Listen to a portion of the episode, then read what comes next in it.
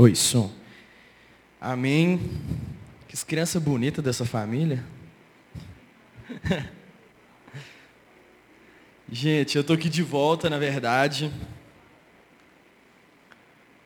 Como diria o Marcelão, hoje eu tô cruzando e cabeceando também. Mas recebi o convite, o encargo de, de ministrar uma palavra hoje para vocês, também nesse momento. Eu não creio, como alguns, de que o louvor não seja algo relacionado com a palavra, muito pelo contrário. O louvor tem uma ligação muito íntima com a palavra. Só que com o louvor estou um pouquinho mais acostumado, né? O louvor eu já faço há mais tempo e tal, então a gente tem um pouco menos de, de desafios nesse sentido. Não que o louvor não seja difícil, o louvor é muito difícil, demanda uma preparação, mas eu tenho aprendido que esse, essas oportunidades de ministrar a palavra numa pregação, na exposição da palavra de uma forma um pouco mais detalhada, é especialmente desafiador. Falei até com o pastor, pastor, ora por mim aí que nessas últimas semanas o, as coisas estavam difíceis. Muita seta, muito. Né? O diabo ele tenta roubar as sementes o tempo todo. É o objetivo dele. E eu falei, pastor, você, falei com o pastor, com a Aline também, olha só, vocês orem por mim, porque eu estou recebendo muita seta na minha cabeça. Para diminuir aquilo que Deus tem para falar, para retirar a capacidade que a gente tem de falar, às vezes pela pouca idade, às vezes pela pouca experiência, enfim. Mas nada disso vai nos atemorizar e eu quero que vocês todos também tenham em mente que existe uma intenção maligna de flechar todos vocês hoje de manhã para que aquilo que seja semeado seja roubado. Aquilo que for semeado não frutifique em vocês. E que exista uma intenção do seu coração de rejeitar toda obra que seja contra isso. Porque nós vamos expor a palavra. E a palavra do Senhor é suficiente para todas as coisas. Ela não depende muito de mim. A minha oração é para que o Senhor não, para que eu não atrapalhe aqui hoje. Essa aqui é a minha oração. Porque o que o Senhor trouxe, ele é suficiente para todas as coisas e existem demandas da parte de Deus que eu creio que Ele quer ministrar a essa igreja hoje. Por isso eu quero começar orando com vocês e que vocês estejam em oração também, porque nós fazemos isso junto, né? Em intercessão, eu ministro a palavra, você intercede por mim, você examina o seu coração e em espírito a gente caminha dessa forma, tá? Então vamos orar. Deus, muito obrigado por esse dia, pela sua igreja e pela tua palavra, que é viva e eficaz, muito útil para produzir vida na nossa caminhada.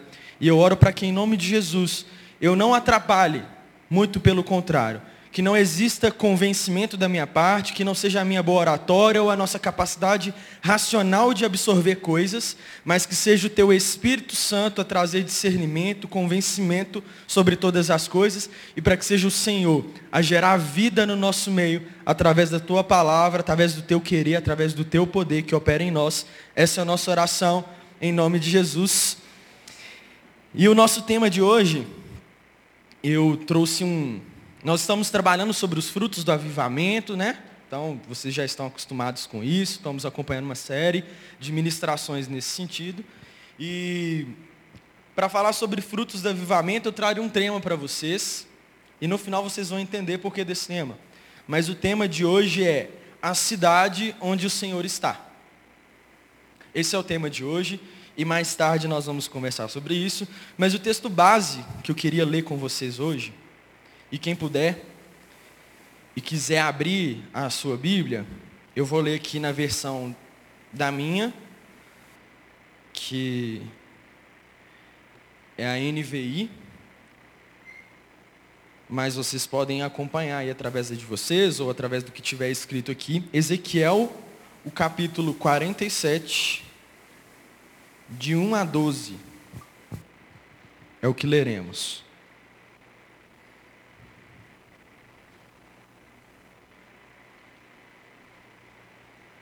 Estou escutando uns barulhos de página ainda.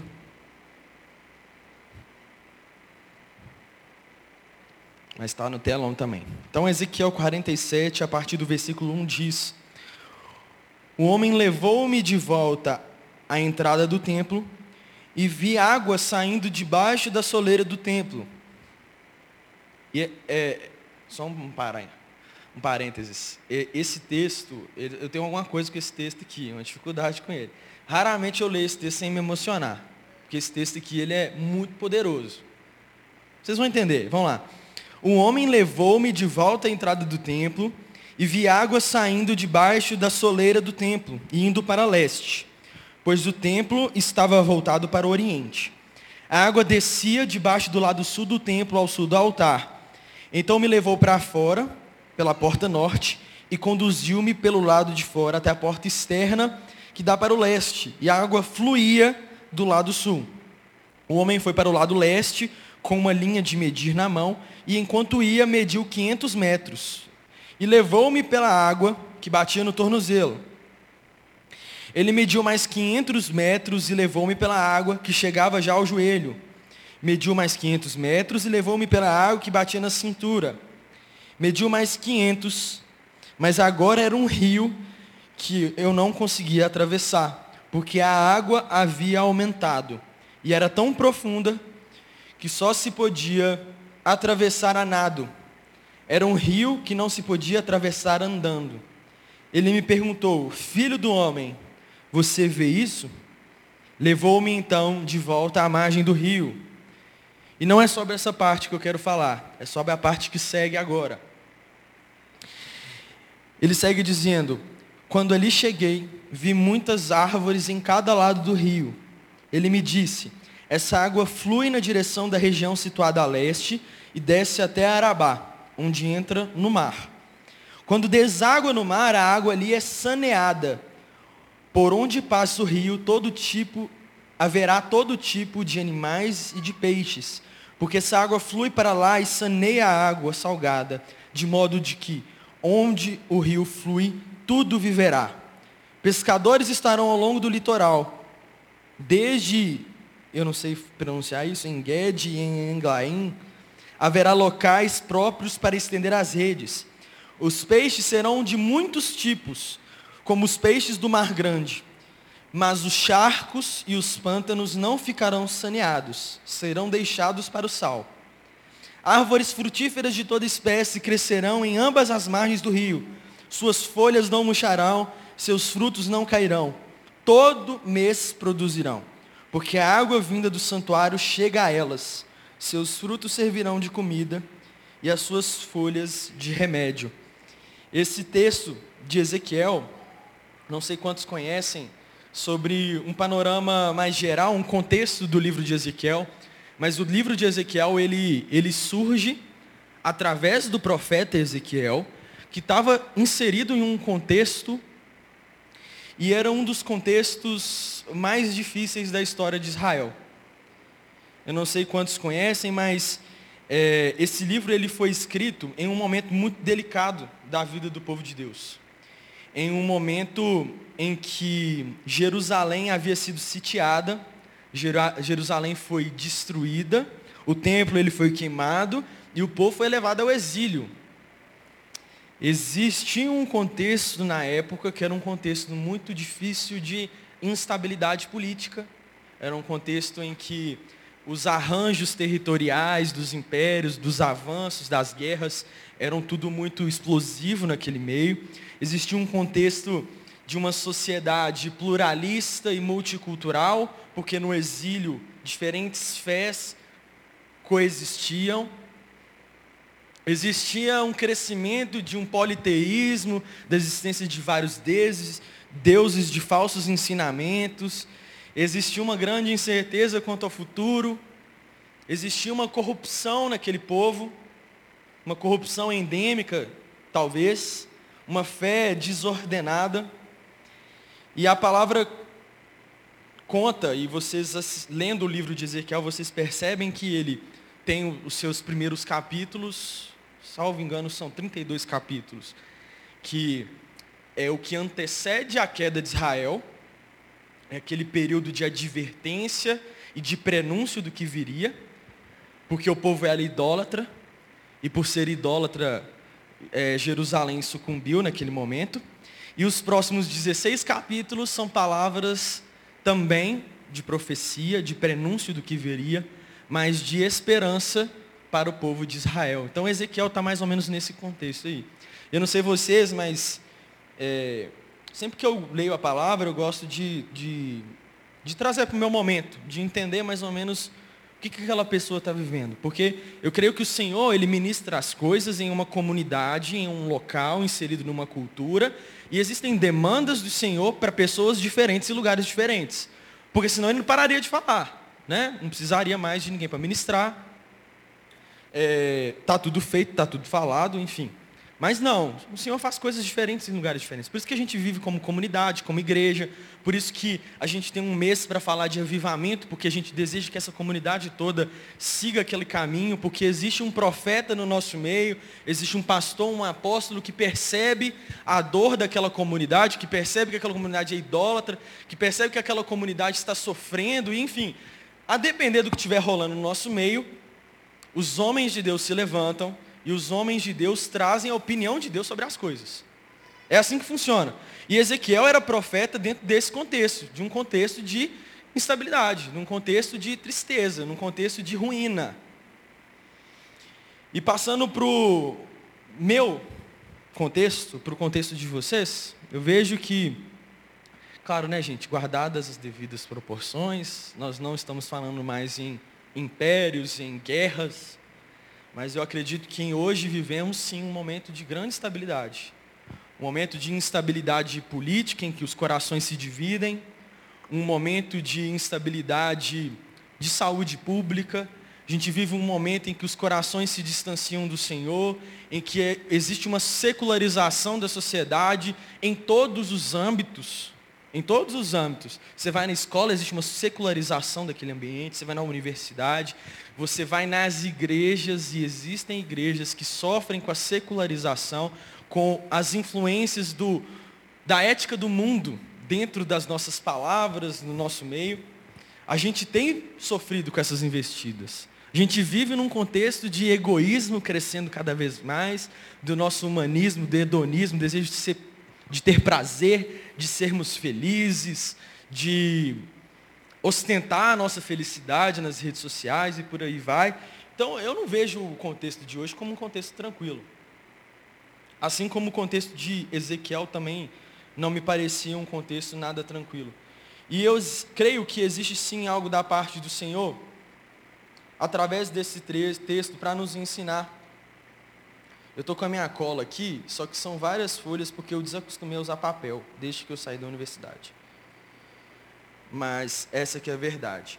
Se vocês repararem no contexto brasileiro especificamente, vocês vão descobrir que existe uma ascensão do, da fé protestante nos últimos anos. Todo mundo sabe disso. Todo mundo sabe que a fé protestante ela era incipiente há um século atrás, não existia praticamente. E ao longo dos anos ela foi crescendo ao passo que lá de 1970, quando os cristãos protestantes eram 5%, nós estamos crescendo década a década, até no último censo, nosso censo está desatualizado, né? no último censo, 2010, nós já éramos mais de 20%. Dentro das expectativas, das análises do pessoal lá de fazer projeções, já que o censo ainda não saiu, existe a projeção de que atualmente nós já ultrapassamos a barreira dos 30% e de que em poucos anos a fé protestante será majoritária no Brasil. E eu ouvi alguns glórias a Deus, mas ao mesmo tempo que a fé protestante ela cresce no nosso meio, nós vemos o inimigo ganhando terreno também. Nós vemos o crescimento da taxa de homicídios no nosso país vertiginosamente. A gente vê as questões sociais, a violência contra a mulher e contra as crianças crescendo. A gente vê uma intimidação muitas vezes. Às vezes nós mesmos na igreja ficamos intimidados em alguns ambientes, não sei se vocês sentem, percebem isso. E eu tento fazer ali a equação e começo a perceber um descompasso das realidades. Até que a gente percebe que a igreja brasileira ela tem crescido, mas hoje nós já temos evangélicos não praticantes. Né? Eu lembro recentemente do pastor falando algo sobre isso. Nós já temos evangélicos que se professam evangélicos, mas que é algo nominal, né? Nós já vivenciamos isso. E é algo que me preocupa muito. O crescimento de números em conversões em um descompasso com a nossa realidade.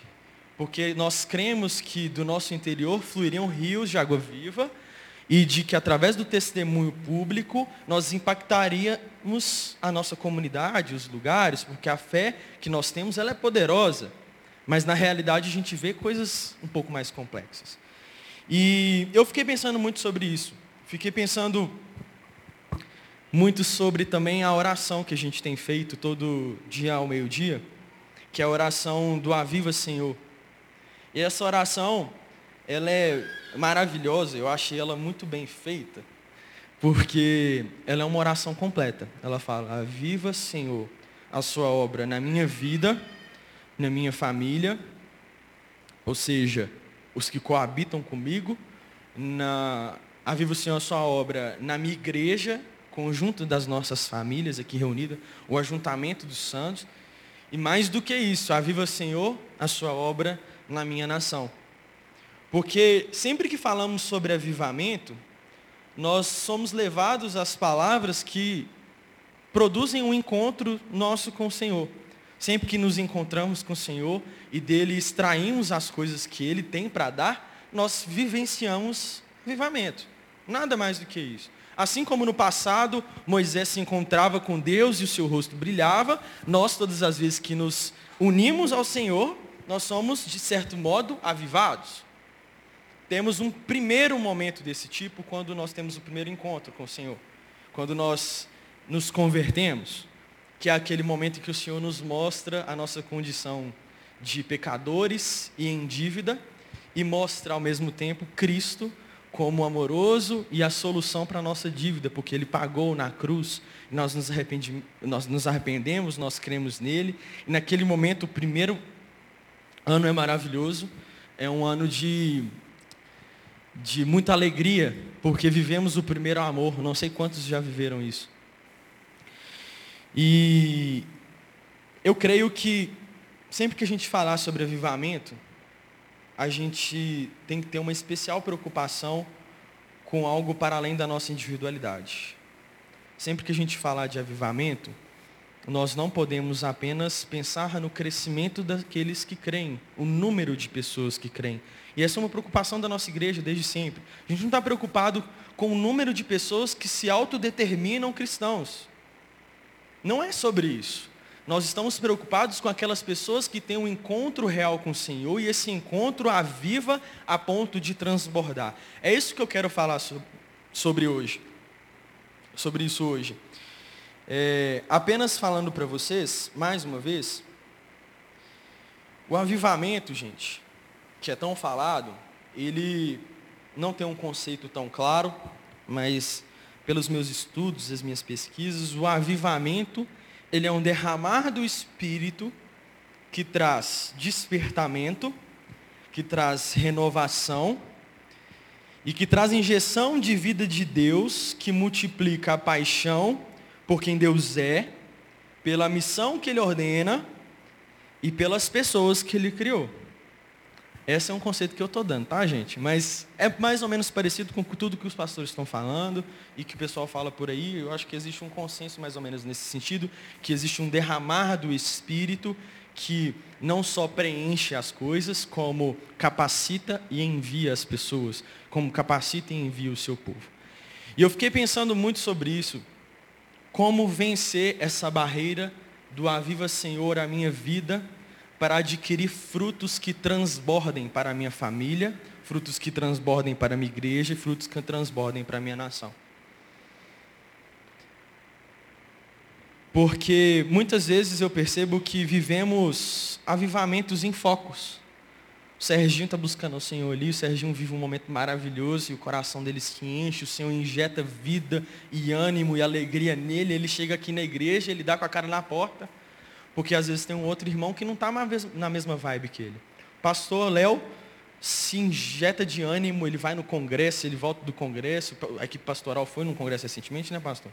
E volta cheio de palavras para ministrar e achei que se encontra com outra comunidade que às vezes não está no mesmo compasso. E eu creio que o Senhor tem para nós algo que transborda a nossa individualidade. Avivamentos que transbordem o que você tem capacidade de viver ou que você viveu um dia. O Senhor não deseja que nós vivemos de avivamentos pessoais em avivamentos pessoais, porque isso é característica de pessoas egoístas. Pessoas que estão preocupadas em se alimentar do Senhor, pessoas que não têm a fé suficiente para que exista transbordar. E nós desejamos esse transbordar, não sei se vocês desejam.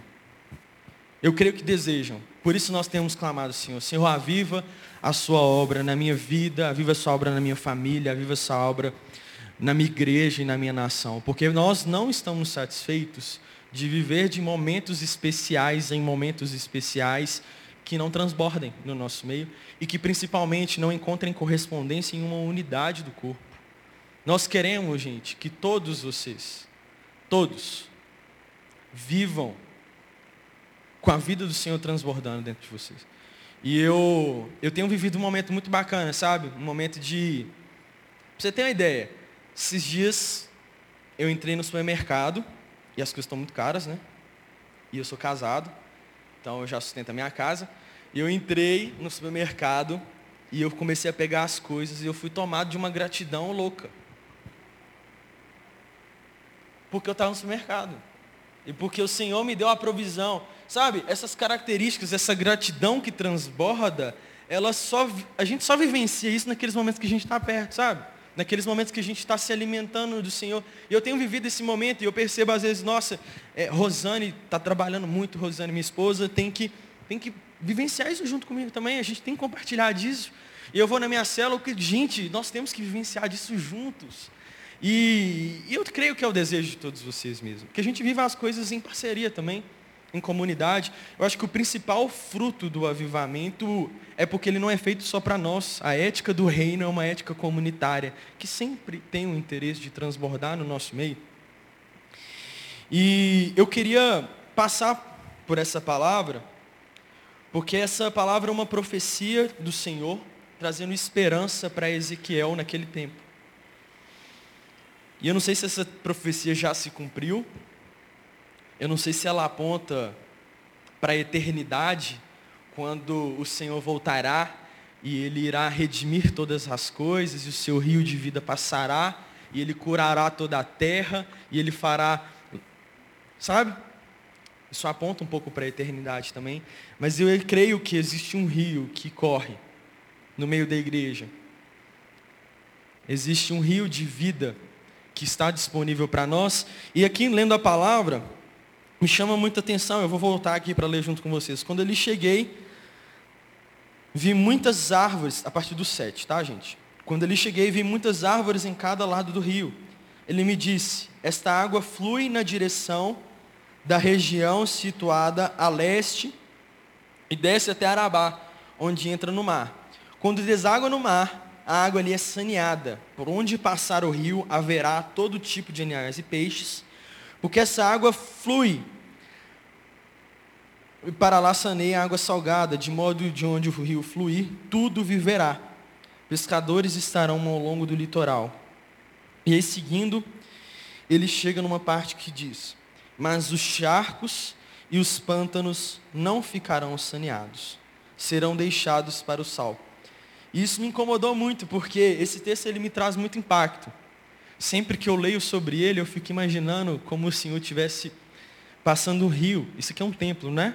E aqui está falando sobre uma profecia sobre o templo. Como se no rio do Senhor comece a surgir um rio, no, templo do Senhor comece a surgir um rio de, de águas vivas. Então imagina aqui, como se aqui, né, é, tem um lugar aqui onde tem uns, umas caixas de som, né? Tem as caixas de som assim. Imagina como se, como se começasse a brotar água. E vai brotando água, vai brotando água. E aí de repente essa água vai subindo, vai subindo e, vem, e cria um rio aqui no meio, ó. Sempre que eu leio essa passagem, eu fico imaginando. Porque o Senhor está disponível para todos nós, e o Senhor caminha no meio da igreja, e o Senhor ele disponibiliza essas coisas para nós. E, e se o rio passasse? E se o rio estivesse aqui? E eu fiquei muito preocupado, porque nessa parte fala que os charcos e os pântanos não ficarão saneados, serão deixados para o sal.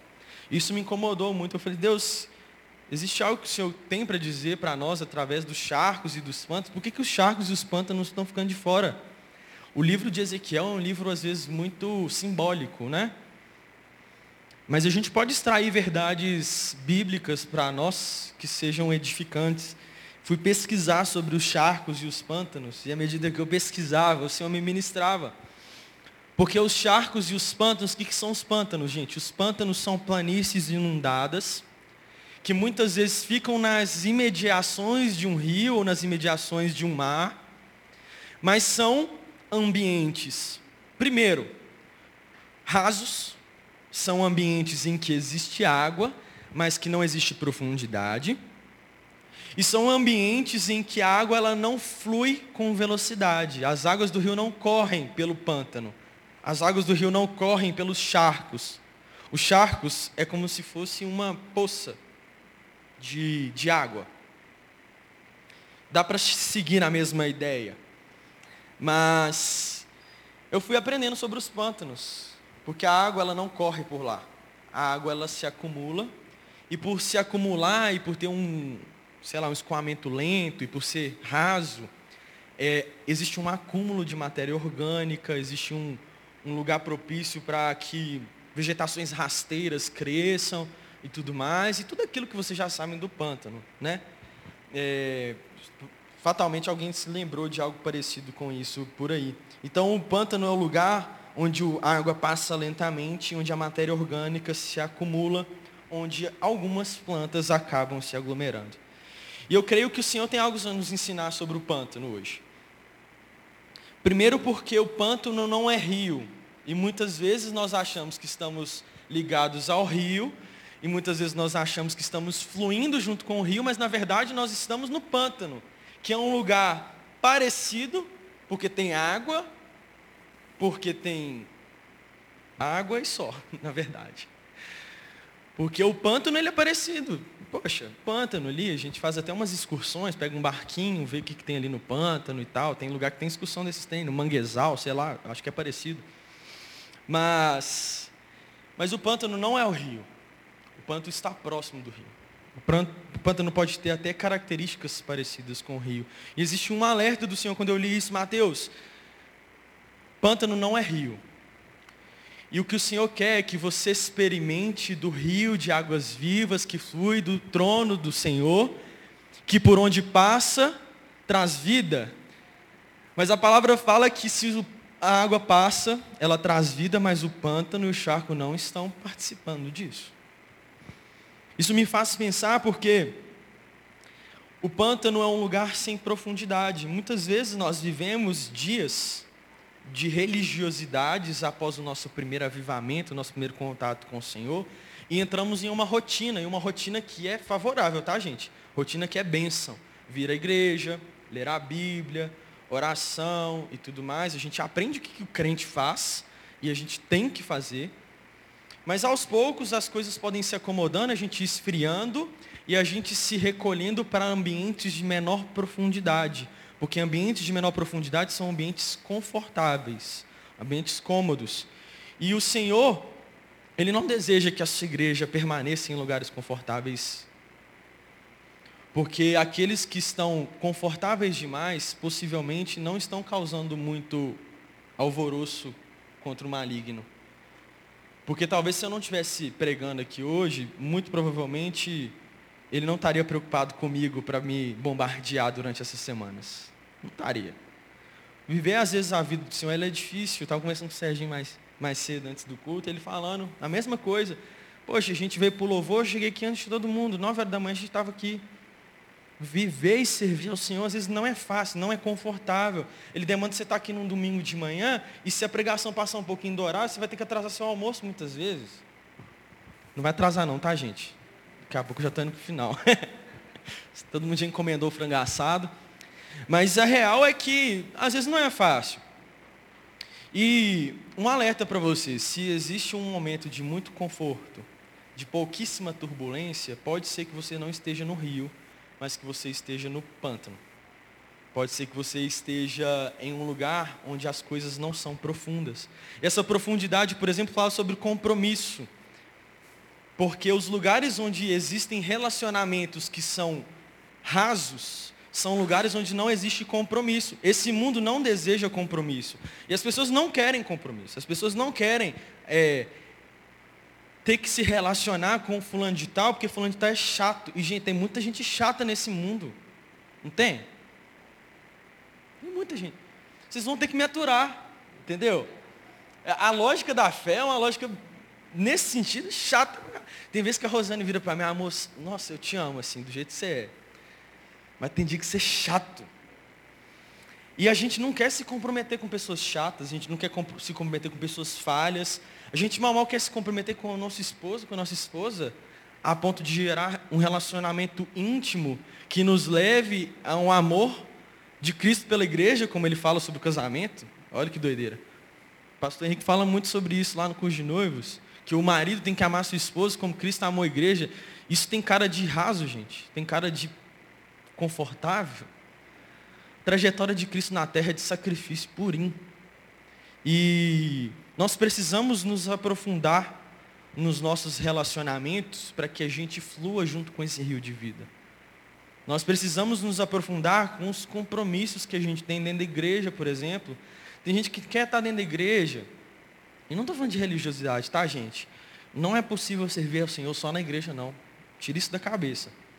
Mas se você se comprometeu com algo, vai até o fim, sabe? Falo também para o pessoal mais novo que está aí, vocês estão começando agora a viver uma trajetória aí de começar a servir. E o serviço não é só para o pessoal mais novo, não, tá? É para quem está casado, é para quem está tendo filho, é até o final. E nós temos que nos comprometer com as coisas do Senhor. Nós temos que nos comprometer até o fim, a ponto de nos preocupar, a ponto de certas coisas ocuparem as nossas noites, sim. Assim como o nosso trabalho nos preocupa, por que, que nas coisas do Senhor eu vou me lidar de forma menos profunda, menos intencional, menos compromissada? Deus tem um convite para que a sua igreja se comprometa com a sua obra de forma plena, de forma forte, de forma viva, e não apenas rasa. E não apenas rasa. O Senhor deseja profundidade. E vivas avivadas são vidas que se aprofundam. Isso é importante. Aprofundamento que eu digo também é aprofundamento na palavra, naquilo que o Senhor tem para dizer, porque à medida que descobrimos coisas a respeito do Senhor, é nessa mesma medida que nós temos a capacidade de adorá-lo, porque a gente fica louco. Tipo, Deus é tudo isso. O Senhor é tudo isso. Se o Senhor é tudo isso, gente, isso transforma, isso transforma nossos momentos de louvor e adoração, isso transforma o nosso dia a dia, a nossa alegria, o sorriso no rosto. O aprofundamento na palavra é essencial para que a igreja esteja conectada com aquele que é fonte do rio de águas vivas, que é o Senhor. Aprofundamento é essencial e que vocês não estejam no pântano vivendo de maneira rasa, mas que vocês estejam no rio que corre e que ele tampa até o pescoço. Falando sobre isso também, eu percebi que lá no pântano, a água ela passa lentamente, o local onde a matéria orgânica ela se acumula. É um local onde algumas plantas começam a se aglomerar. Você não, gente, vocês não vão ver planta no meio do rio, corrente de água viva, né? Pensa lá no, no rio, sei lá, qual que é? Eu ia falar o rio Amazonas, mas é um rio tão grande que até é bizarro de falar. Mas você pensa em um rio que corre, que corre forte, que desce. Esse rio que as águas correm rapidamente, não tem nenhuma planta no meio dele. Onde que tem aglomeração de plantas? É no pântano. E orando ao Senhor, Deus, o que, que o Senhor está querendo falar com isso? É porque muitas vezes nós nos aglomeramos em panelinhas, né?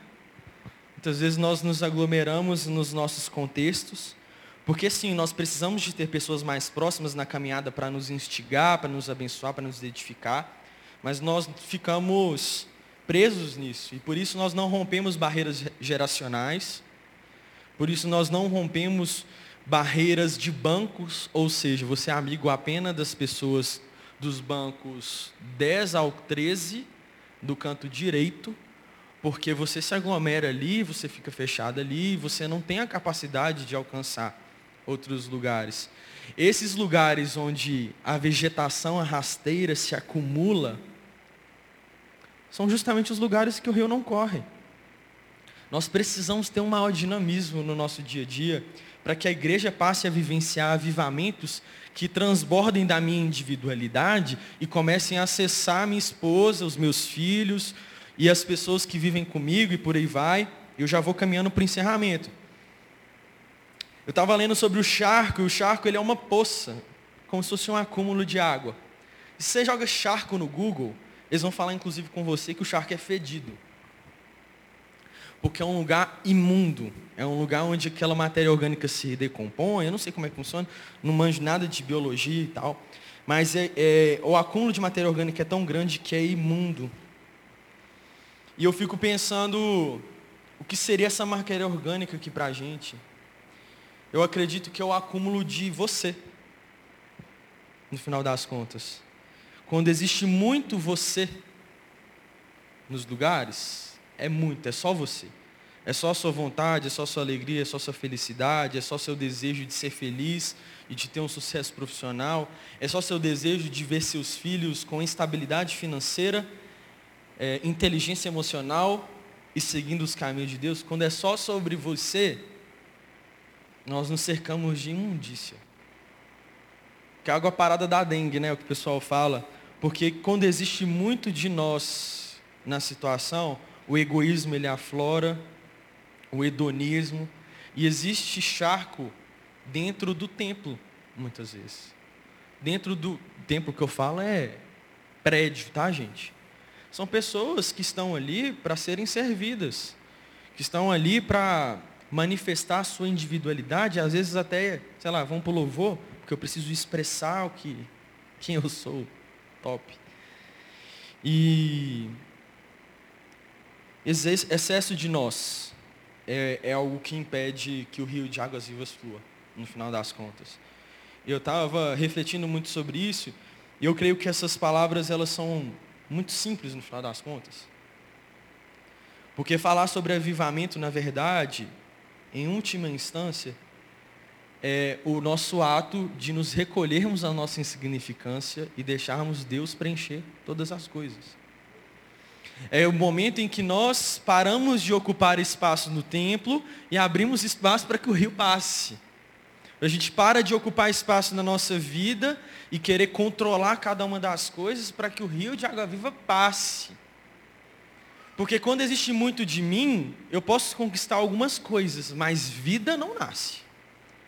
Mas quando existe transbordar do Espírito Santo, quando existe transbordar do rio de águas vivas, tudo nasce. Os pescadores, eles se ajuntam porque ali há peixe, porque ali há vida. Os agricultores, eles chegam perto porque ali ele vai poder plantar, porque ali é um lugar propício. As pessoas bebem de águas. A palavra fala que, inclusive, que ao redor desse rio, as árvores terão frutos, as suas folhas não murcharão, os frutos não cairão e todo mês produzirão, porque a água vinda do santuário chega a elas. Existe uma constância para aqueles que se alimentam desse rio. E no final das contas, para a gente caminhar para a conclusão, o texto de João 7,37 diz: Se alguém tem sede, venha a mim e beba. Quem crê em mim, como diz a Escritura, do seu interior fluirão rios de águas vivas. E é como se eu percebesse, quando creio no Senhor, esse rio, esse rio que a passagem diz, começando a brotar, começando a fluir. E o que eu desejo para vocês, para a nossa igreja, é para que a gente se recolha para que a gente se arrependa dos nossos caminhos maus, da nosso, do nosso egoísmo, da nossa dificuldade de olhar para o outro, para que a gente deixe de ser inconstante, para que a gente deixe de ser egoísta, no final das contas, e para que a nossa incredulidade não mate os avivamentos que surgirem no nosso meio, porque o Senhor está brotando avivamentos no nosso meio. E o Senhor certamente está brotando no coração de vários de vocês coisas bonitas. Assim como Ele tem feito brotar dentro de mim coisas bonitas da parte dEle. E eu não quero, gente, eu não quero que daqui a um ano eu esteja frio novamente. Não quero, não quero. Eu quero experienciar disso aqui, ó. Todo mês produzirão. Suas folhas não murcharão e seus frutos não cairão, porque eu estou ligado, eu estou conectado no rio. E esse é o que experimentam aqueles que estão no rio. Eu acho que esse é o desejo do Senhor. E talvez se a gente fosse mais espiritual e quisesse realmente vivenciar isso, nós oraríamos para que o rio passasse por aqui e para que nós tivéssemos a oportunidade de mergulhar e sermos levados, sermos guiados por essas águas que correm e por onde passam curam as feridas e por onde passam geram vidas e vida em abundância. Eu sonho com um avivamento e eu quero que você sonhe com um avivamento que ele não vai ficar em vocês, porque de dentro do seu interior fluirão rios e rios de águas vivas. Mas existe um cuidado sobre isso, tá? Se o pessoal do louvor puder subir. Existe um cuidado sobre isso e um alerta que o Senhor tem ministrado. Não pode existir incredulidade no nosso meio não nos pode faltar fé. Porque quando falta fé, qualquer coisa é avivamento. Quando falta fé, o crescimento do número dos que creem já te satisfaz. Quando falta fé, se isso aqui estiver lotado, você vai achar que vai estar tudo bem. Quando falta fé, qualquer coisa é avivamento. Um culto bacana é avivamento. Gente, avivamento é algo especial da parte de Deus, não é algo natural é algo sobrenatural da parte de Deus. E muitas vezes nós bloqueamos o avivamento porque nós não cremos. E a palavra diz: quem crer em mim, como diz a sua escritura, do seu interior fluirão rios de águas vivas. É sobre crer.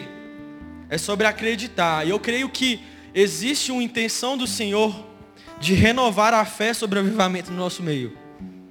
Porque não, enquanto não existir fé profunda de que Ele pode fazer, enquanto não existir o reconhecimento da soberania dele, de que esse rio passa, e por onde ele passa ele tudo carrega, não vai, não vai rolar avivamento. A maioria dos grandes avivamentos que existiram na humanidade, que são constados pelos avivalistas, são avivamentos que começaram em pessoas, afetaram famílias, foram para uma comunidade de fé, para uma igreja, e quando se viu, toda uma cidade estava impactada, todo um país estava impactado. No final das contas, as coisas do Senhor, os frutos do avivamento que Ele quer produzir, são frutos que não ficam dentro de nós, são frutos que transbordam. E se você puder ficar de pé, eu queria ministrar isso sobre vocês.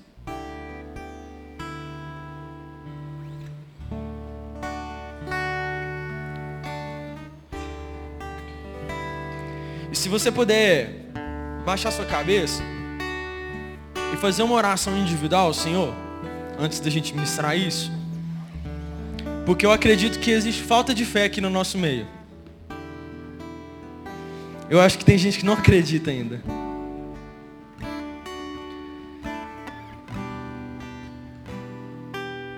E se não houver fé no nosso meio, não vai acontecer. Nós vamos viver de uma maneira medíocre, porque assim como vivem aqueles que se alimentam de si mesmos. Mas é que aqueles que alimentam do rio de águas vivas vivem coisas sobrenaturais, vivem coisas especiais, extraordinárias da parte do Senhor. Que você ore aí no seu lugar para que o Senhor renove a fé da nossa igreja, do nosso corpo, porque queremos crer no Senhor e não apenas crer numa história que aconteceu há dois mil anos atrás, mas nós queremos crer numa fé que é viva, numa fé que é poder para aqueles que creem.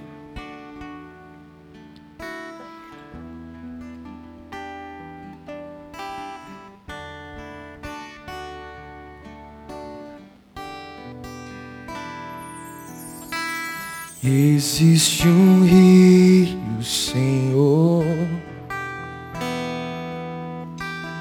que flui do teu grande amor. Águas que correm do trono,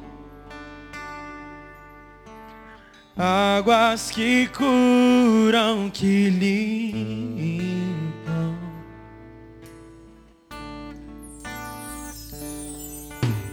Por onde o rio passar. Vai transformar. Pois leva a vida do próprio Deus. E esse rio está, ele está aqui nesse lugar.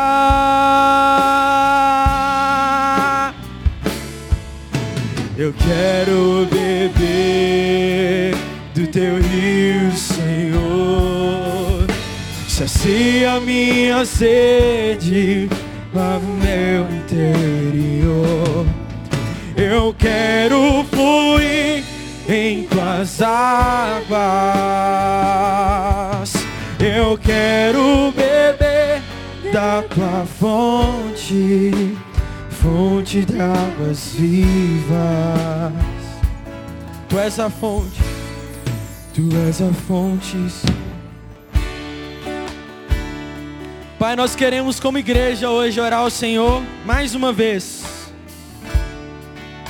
Aviva, Senhor, a sua obra na minha vida, na minha família, na minha igreja, na minha nação.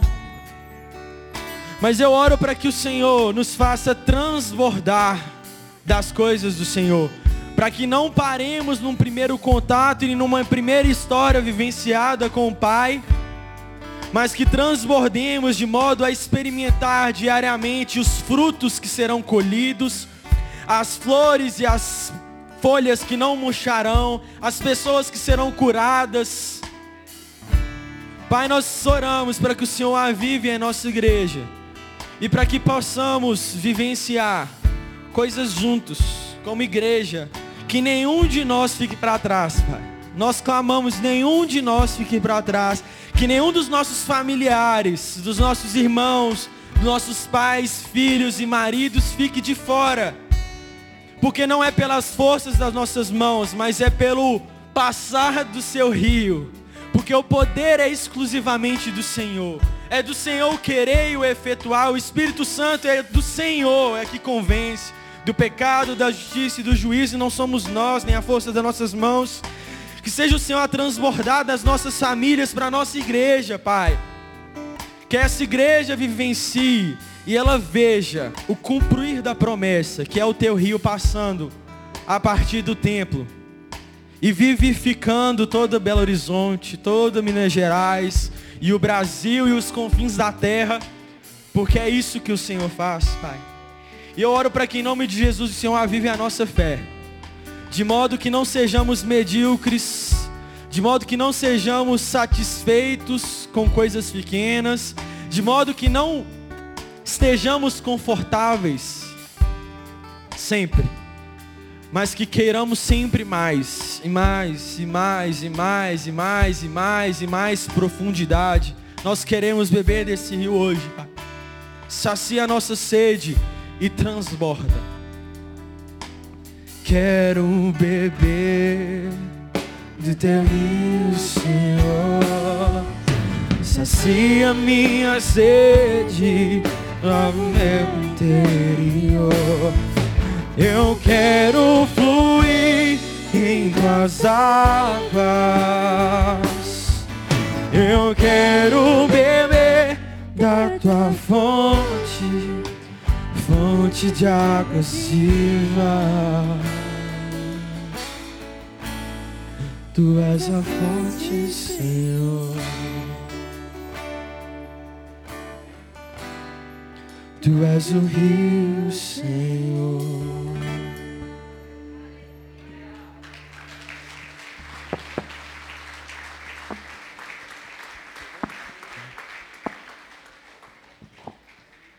Antes da gente partir para os recados, eu estava conversando com um pastor sobre avivamento, perguntando para ele o que era avivamento, né? E o pastor falou comigo algumas coisas sobre avivamento, e eu guardei uma coisa, que existem momentos que antecedem esse avivamento, esse de repente da parte do Senhor, que são plantios que vão frutificar. E eu creio que esses plantios foram feitos. E que essas sementes estão jogadas. E eu quero ver nos próximos dias e nos próximos meses os testemunhos desses frutos que brotaram. E que vocês orem sobre isso, Porque o Senhor acende pessoas por pessoas, até que todos estejam incendiados. E nós queremos vivenciar isso. Eu falei que o tema da palavra de hoje era a cidade onde o Senhor está.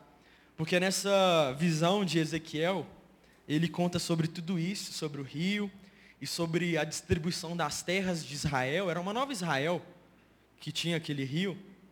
E no final do capítulo, a última frase do capítulo é: E daquele momento em diante, o nome da cidade será: O Senhor está aqui. E que esse seja o nome da nossa cidade. Não mais Belo Horizonte, não mais IMC, não mais Brasil, mas que seja o Senhor está aqui, porque de onde existe a presença dele, existe avivamento.